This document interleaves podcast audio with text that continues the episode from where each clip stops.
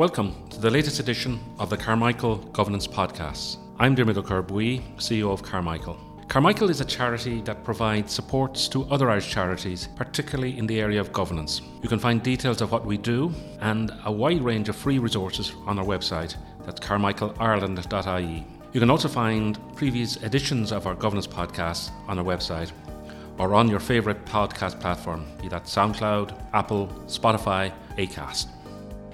And my guest today is Chris Gordon, and Chris is Chief Executive of the Irish Social Enterprise Network. And I'm delighted, Chris, to have you here in person because this is the first in person podcast we've done for some time. So it's great to have you here. So, very welcome, Chris. Thanks so much. I really appreciate it. Actually, it's great to be back in the Carmichael Centre again. Thank it's, you. Uh, it's, it is great. It's great to have people back in here and beginning to, slowly but surely to get the sort of the, the buzz that we're being yeah. used to in Carmichael back. It's but over the coming months, hopefully, we will see a lot more people back um, back at their desk and back having meetings and having events. But um, you know, we're, we're making progress, which is great. Chris, when I talk to people like yourself, uh, it's useful to get some sense of your, your backstory because you know how did you end up and what sort of path have you taken to end up as uh, the key person in the Irish Social Enterprise Network as chief executive. I have to say though, I wouldn't, I wouldn't necessarily go particularly around the houses to try and figure out all of the ridiculous things that kind of happened to, to get up there. Essentially, there's um, a group that came together um, that was uh, the Irish Social Enterprise Network at its at its core. Um, we ended up um, uh, being involved. I think a group of us be, with uh, a, a, previous project was an Interreg funded project um, down in in Tallaght um, with Partas and, and, and the teams. Uh, which was Vincent, and we did exchanges between um, uh, the Wales and Ireland. And I think how I ended up being involved in that was because uh, I had an idea to try and get um, a social enterprise off the ground. And when I went to talk to people, it was around 2008. Um, they were like, well, you can't really make money from this. It's not going to be something like that. And no one's really going to pay for your charitable entity. So you need to be able to do something which is, you know, decent to the core, but also has some sort of way of making some finance. And I didn't know at the time, but that was called a social enterprise. And so the language back then was not really kind of uh, used. Got involved in Vincent. Um, Vincent program came to an end. I think you might have known the mentoring took NUA and a whole host of other projects that were involved. We had a great relationship with the Ryan Academy, and then uh, the, you know the money ended, and I think we decided we'll get back together. And a group of us decided that uh, it was worthwhile doing. Um, some of uh, my incredible colleagues at the time were able to, to, to help us do that. Set up the Irish Social Enterprise Network. And the core purpose, by the way, was to connect people with who, who possibly might have, other people might have thought that a screw loose together to talk about issues around how to make ideas that are for the good of you know the community or the society or whatever project they're doing, but how to make it sustainable. So we ended up having a mantra at the time, which was to connect people, uh, to assist people and support people in getting their ideas off the ground or taking their organisation to the next level. And so that was the genesis of the Irish Social Enterprise Network back in 2013. Um, a network is a nebulous thing; it's very difficult. Um, so uh, one of the challenges was trying to connect people, and we did that through events and a whole host of other stuff over a good number of years. But it was kind of preaching the gospel at the time, which is social enterprise and what that is, and you know how do we make sure that people are you know, able to get involved in this and, and have that connection. So, um, look, from small seeds to, to, to, to, to large oaks, hopefully it's been a bit of a journey since then. I know these things are hard to start to capture, but uh, roughly, in, from your, your experience, how many social enterprises do you think we have in Ireland now? Oh, good Lord. Um, it's quite tricky. Um, I, I, every time I get asked this, I probably ask, answer a different question. I, I, suppose what's interesting for your listeners maybe is do you know how many companies there are in Ireland? I'm not asking you, Jeremy. Don't. Um, so there's about a quarter of a million or 270,000 companies in Ireland, and I think according to Benefacts, there's about 32,000 community and voluntary sector organisations, of which not all of them are companies. I think there's about 10,000 registered charities in Ireland. Um, so, um, so you're talking about 20,000 or so community and voluntary sector organisations with a company type. Um, and you're talking about uh, you know, companies limited by shares, the normal private company that people would set up that anybody would know, your norm, your local coffee shop, for example, they wouldn't be considered to be a social enterprise more often than not. So you're really talking it has to be below twenty thousand, um, and if you're talking about which of those organizations, how many charities are there that actually consider themselves to be a social enterprise? That's an, an interesting piece. Um, and then how many are, you know, generating income to sustain their mission? So I think um, all I can do is best approximate it. There is in the National Social Enterprise Policy a scope to be able to see if we're able to count them, um, which is an awful lot harder than I think people are potentially thinking that it is. Um, but uh, anyway, so that's just a rough guide. I know it, it is because you take Carmichael as an example. Yeah. What are what are we? we? You know, we are a company limited by guarantee. We are a non-profit organisation. We are a registered charity. Yeah. We're also a social enterprise because though nearly half our income is from earned from services that we provide. So it, it, it, it depends who's asking the question sometimes, so how you self-declare and what you are briefly on that, like it's the self declaration. Are you self declaring or am I telling you you're a social enterprise? And of those that you tell are they are a social enterprise and they don't like that moniker, then what is the you know what is the implication of that? Are you going to count them anyway? So it is a little bit tricky. I'm not saying it's impossible. It's absolutely possible. It's just there's a lot of be, a lot of decisions to be made to be able to get to a point where somebody is or isn't a social enterprise it's not a very fruitful conversation. It's more for an academic. It's more important to talk about are you sustaining your mission by selling products and services, and are you reinvesting that capital back in to achieve that mission? Because I, I, was struck some time ago, I, I came across a, a figure from in, in, Europe, and where nearly one one in four businesses being set up was a social social business, and yeah. I said. That's phenomenal, and I, I, I was wondering where we were on that. And I think part, as you said, is people may not have identified themselves as a social business, but you ask them, well, what is a charity? But it is a social business, and you know, and and um, so I think there is that sort of reluctance sometimes to say, well, I am a social enterprise because might, the fear that they may miss out on other other things and well, other supports that they might want to get. I think you're right. I think there's there's two things on that. One of them is that um, uh, traditionally being a social enterprise has never benefited you right? So we always said that you know 20 years ago that being a social enterprise you kind of uh, survived, you didn't thrive. We kind of you know, and this is my interpretation of it, but I, you know, it's kind of borne out a little bit. Was we kind of used to have these polls, you know, we used to have there's a charitable enterprise shaking buckets, walking down the street, raising money for a cause, and then there's these for-profit private organizations that are like mean and they don't they only use their money to line their pi- pockets with, with private cash. And that was the extremes and there was nothing in between. Now we all know that to be false.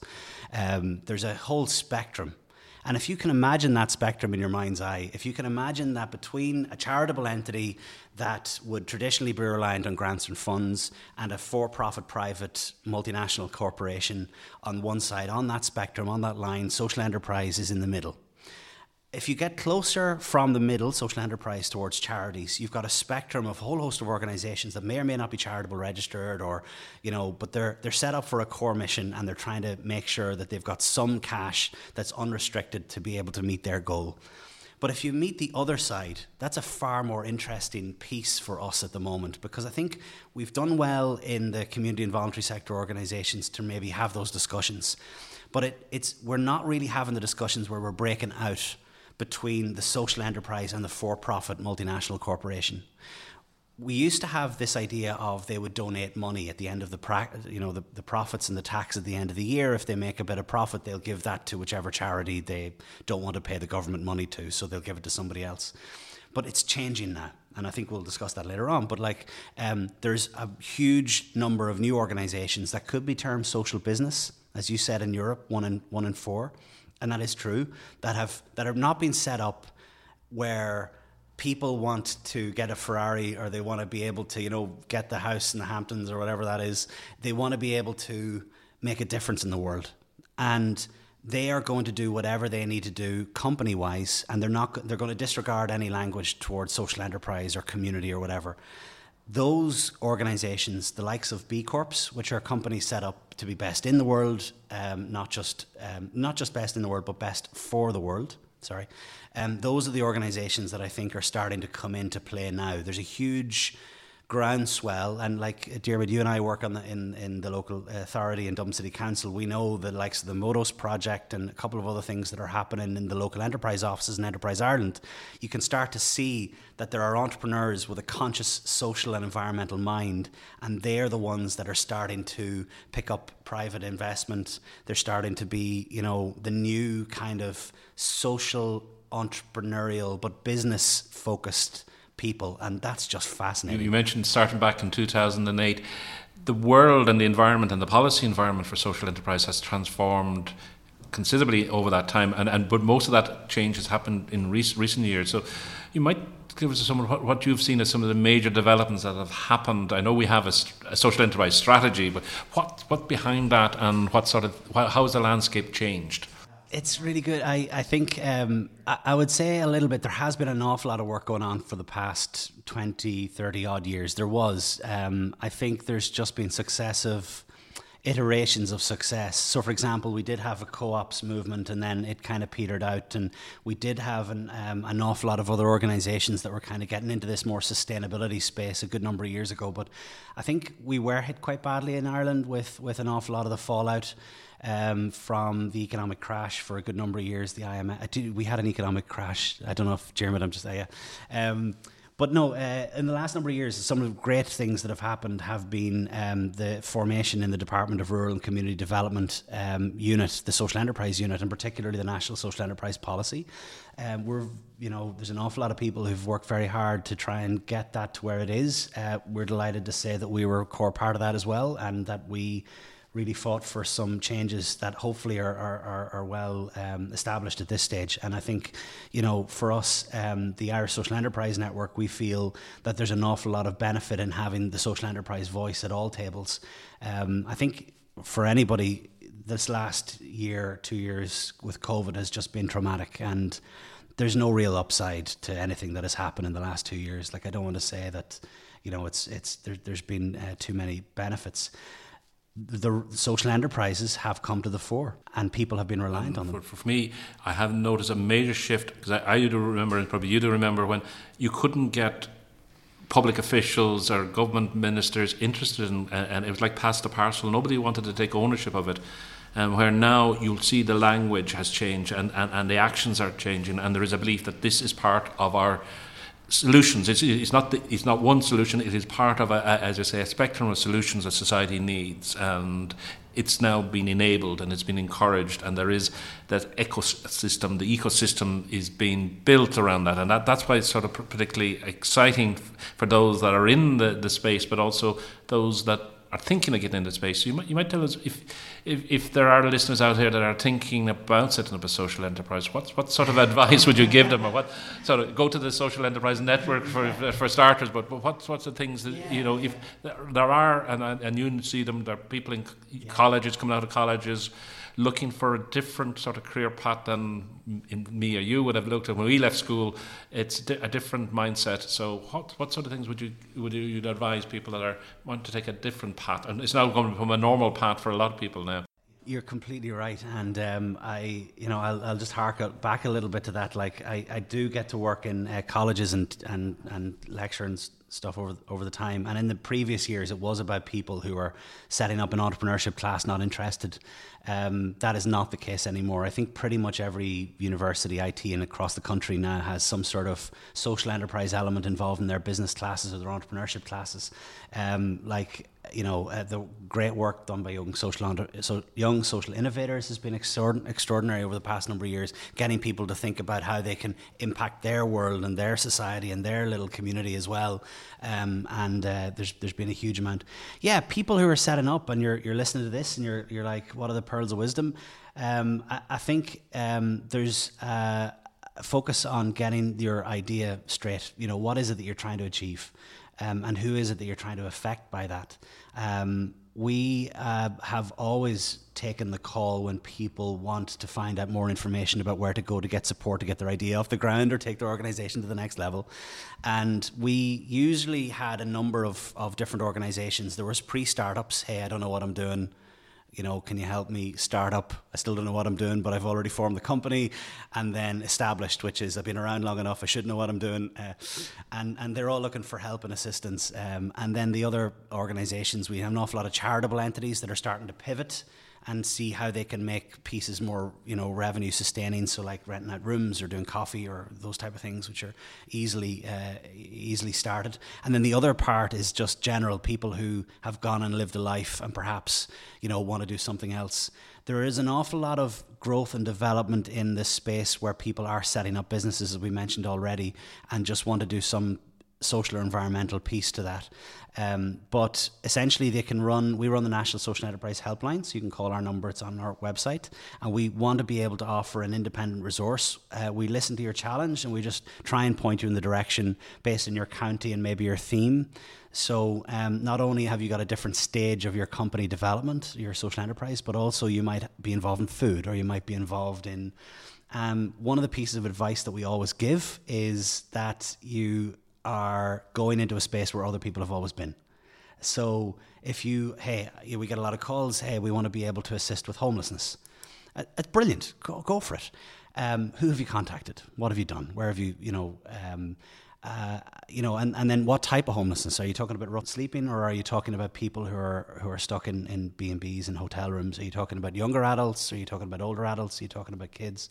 Um, who have you talked to in that area? What what are you providing housing, or are you providing sleeping bag? You know, all these are questions. Um, I would say the charities regulator model for social enterprise is quite use, useful. You know, what is your purpose below that? What and the how? Uh, what are you trying to do and how? And then who and the where? And just concentrate on that.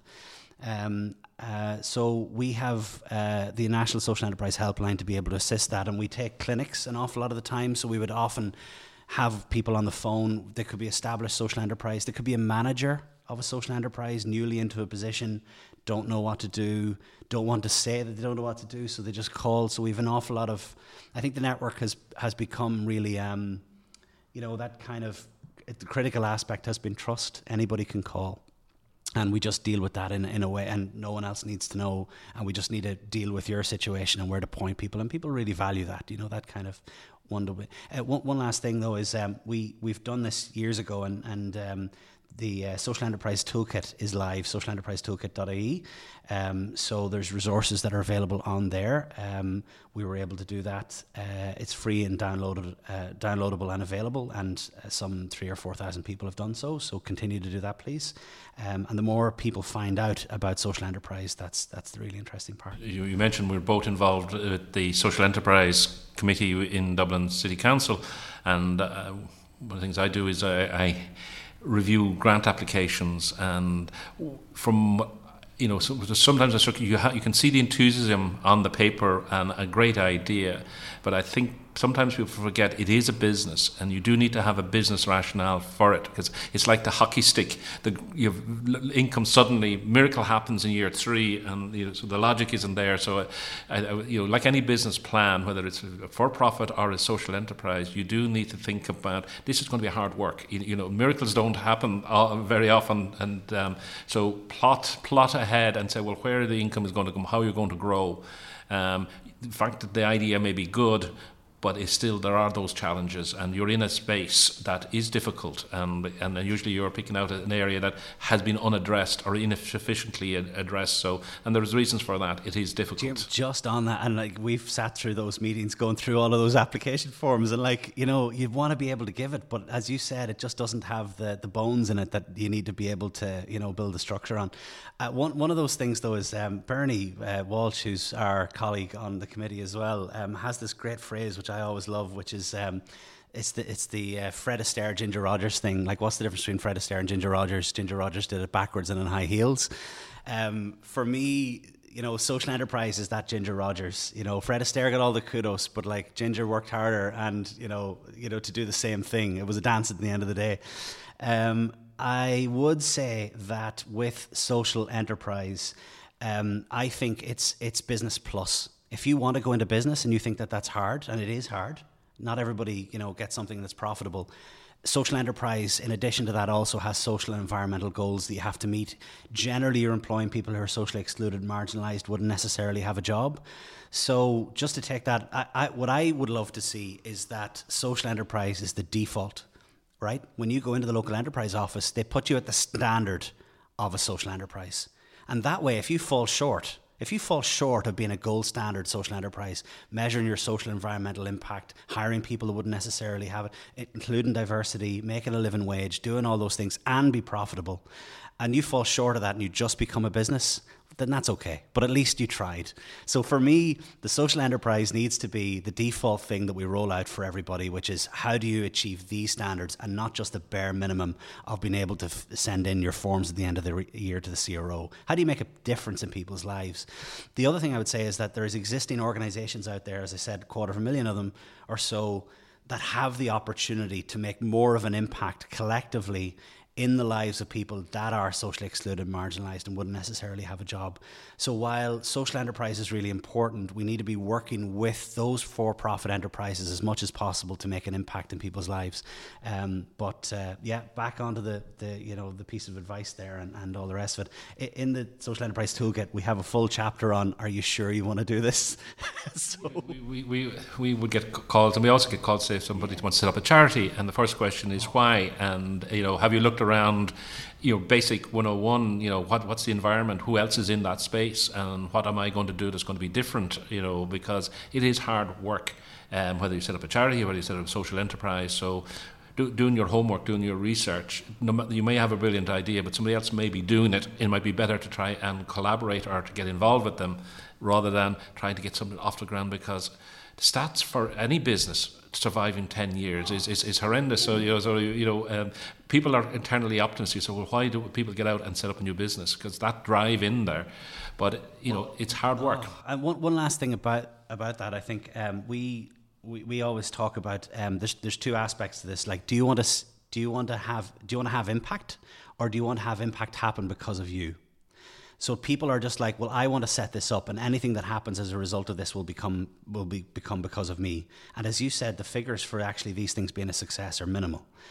Or do you want to see impact happen? That means letting go of your idea. So a really good idea that anybody else can replicate, and it goes on and it has a life, and it makes a huge difference in the world. Versus well, it only has a difference because you say it does one thing about that, when we do an awful lot of advice and calls, when we ask people, pick six organizations that are in your space. So, for example, I mentioned homelessness earlier. Ring them, ask them, tell you know, find out more about what they're doing. You know, if there's an idea in this space, they've probably thought about it. There's, I think there's eight. You know this more than I do. I think there's 18 organizations that deal with homelessness in Dublin alone, right? But they all do different things and they work together collaboratively to achieve that. Somebody works, you know, building apartments, somebody else works with rough sleeping, somebody else deals with drug addiction and um, alcohol and, and things like that. Other people's deal with families. You know, there's other organizations and they work collectively to make sure they have a gross impact, which is great. The problem is that when people think that they could do it on their own, and so one of the pieces of advice that we say is, well, why don't you take your idea? It might be excellent, but why don't you go to those organizations? You might, you, they might be able to have a funder lined up for the right idea and they can't just execute it because they're just stuck in their own thought. But you go in with your idea, they could provide you with a salary, all of the governance and procedures, and everything else is set up. They could provide you with a project uh, team and a budget, and you can go off and do your thing. There are more than one ways. The magic word you said was collaborate, and I think that's what we need to be thinking when we're. T- you don't have to set it up. You can collaborate to make these things happen. As you say, what's your motivation? And, and if your motivation is to improve society, you know, is there better ways of doing it without taking all the risk on yourself? Um, you know, if you can if you can leverage on stuff that's there. Um, are there other opportunities now? Because we said the landscape has changed, and, and you know what else is is out there that's making it easier for people either to pivot, as you said, that are in, in maybe traditional charitable type organizations and see new opportunities or new ways um, to innovate?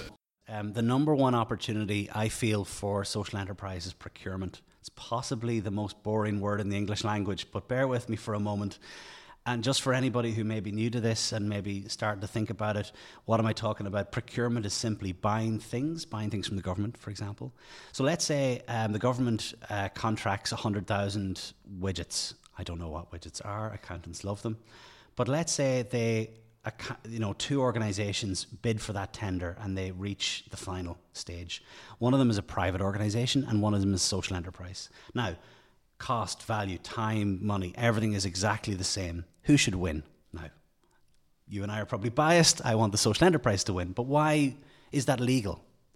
And the answer is yes, it is legal. You can choose a social enterprise if you've got a clause that states, as the overall part of this tender, we're going to include 5% clause on as a result of you winning this contract, how do the community benefit? How does you know how do, how does anybody benefit from having a social enterprise win this? And so you can include that in the contract. And so time, quality, value, time, everything else and in addition to that, and here is the people that we're employing on that service, and here is the number of um, community projects that we're being involved in. If those are included, they could be a game changer for Ireland. What is the issue?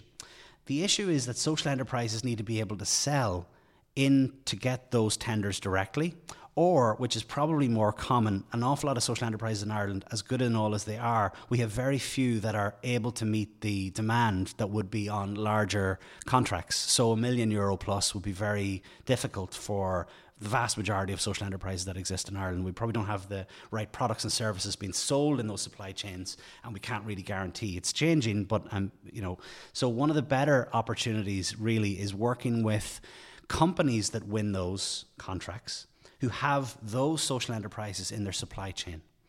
What is supply chain? What does that mean? It just means when a private company wins and they are building houses, but a social enterprise are providing the door handles. That could be a huge opportunity. 10, 20, 40, 90k could be game changers for social enterprises. We're not talking millions here. Smaller amounts of money can still make a huge difference. Um, so procurement is a number one opportunity. Now, there's a number of factors to this, and for your listeners, I suppose this is really important. Um, you know, how do, how do you how do you make that happen? The Irish Social Enterprise Network for a number of years have been running BuySocial campaigns, and we have the BuySocial.ie directory. That is one part of these things. That's a directory that you can log on. There's some hundred social uh, enterprises right there that are selling products and services, um, and they want to be sold. And Carmichael Centre being one of them, um, and that is an initial directory. Um, but that's not the huge amount of work that needs to be done in this space. Procurers need to know how to include these clauses when they're procuring contracts. Uh, they need to be confident and risk averse that they, if they include these things, that they can be met. Um, if they're delivering the contracts, that it can be measured. How do you measure social value? You know, social impact. What what does that look like? Um, and then there's a quality aspect. We need to make sure that social enterprises are given all the tools and support that they need to meet that demand so that they don't fall short. Again, social enterprises are not set up uh, all the time to, you know, crush markets. They're there to employ people who are socially excluded or marginalised, or to give hope or jobs or opportunity or some pathway to a new education or life to somebody else. And so we need to be mindful of the level at which we take those people in and what we can achieve with them. How can it be profitable, and how can that then go on to impact society? So you'll see an awful lot of um, organisations, social enterprises that meet you know the easy access. So like uh, baristas barbers cafes those are kind of easy entry for an awful lot of people to get a career that they can move on to other lives. And so but they aren't necessarily profitable. I don't know if anybody thinks that food is profitable or barber shops but they're not uh, so profitable. So one of the things that we need to do is balance as we said before you know the training of these people which normal businesses don't have uh, those overheads, the profitability of the thing that we're doing, and the opportunity that comes with procurement, supply chains, and all those other things. So it's a complex area that an awful lot of great people are doing good work on. Um, so I have to applaud an awful lot of people, but it's too slow. We need to be moving a bit faster on it. As you say, we could be talking on this for hours, but if, as a final thought, if you had a wish, you know, five years on, what game changer you like to have seen in place? And, and, and we'll just stick with the procurement because I can see the potential of that. If we get that procurement model working right, that, that enables and, and allows social enterprise to thrive and to, uh, to, to, to, get access to business that they get shut out because of scale or capacity, you know, what would it be? In terms of procurement, I would say that it would be that um, social enterprise is the default when it comes to um, companies going to, to contract. Where there is a social enterprise that can meet the demand, that would be the. Is that model in place in any other country? Sort of, what other examples can you point to? Sort of that say, look, we, can we be like what, whoever? Who, who, would you point to as sort of best class? There's brilliant um, groups over in Australia, um, social traders. Um, there's a Buy Social initiative run by Buy Social U- or Social Enterprise UK, which is an international team. There's a Social Enterprise NL. In fact, um, at the last EUSES conference, the European Union Social Economy Summit conference that uh, took place in Mannheim, um, there was a panel discussion. I'm very proud to have been able to chair it. Has been part of the, the social enterprise uh, European Community of Practice on procurement, and uh, the amount of um, stories now that are starting case studies that are starting to impact in different countries all across Europe is starting to, to really make a difference. We ran um, a project in the European Commission in the National Circular Economy Centre, one of our members, the Rediscovery Centre, um, on procurement. And um, procurers are starting to um, understand that, but again, it's too slow. So, again, my wish, my hope, my my vision for this is that um, social enterprises are able to wake up to the opportunity of buy social and what it means for them and social procurement, and then those that are involved in you know companies, SMEs. I think there's a huge uh, opportunity in SMEs and as well as corporates, which I know is gets all the attention, but I think um, there's huge opportunity there. Start to include these clauses. One last thing I'd have to say about it, and just for anybody that's thinking that a private enterprise can't win with a clause in their contract that states how does the community benefit, that is not true. What actually happens is for profit private enterprises start thinking about how they could also improve their society, their community. What are they doing? So, private enterprises winning public contracts with community benefit clauses in them is also a win for society and they're more likely to employ social enterprise to meet that criteria. So I think there's no downside to any of this. We got to think smarter and clearer. It can't just be about the uh, cheapest value option. It has to be what's best for society. Excellent, Chris. And uh, this has been absolutely fascinating um, uh, and uh, a very exciting area of, of development, the whole area of social enterprise. So thank you very much for sharing your thoughts and. Um, you know, it's it's it's exciting times. That's the way I would look at it. It's um, it's it's uh, the horizon it looks good for for those that are in social enterprise and those that are maybe thinking of it. It is. It, it, there's a lot of things happening, and hopefully, as you say, more will happen more quickly. And, um, and now that we have a policymakers engaging more, we will hopefully see more, more, more implementation of those, those action plans that they've published. So, thank you very much, Chris. Great talking to you. Thank you. Appreciate it. Thank you for listening to our latest Carmichael Governance podcast. We hope you enjoyed it. If you did, it would be of great benefit to us if you could give it a rating, as that helps to create greater awareness of these podcasts. So until the next time, Slán go fóill.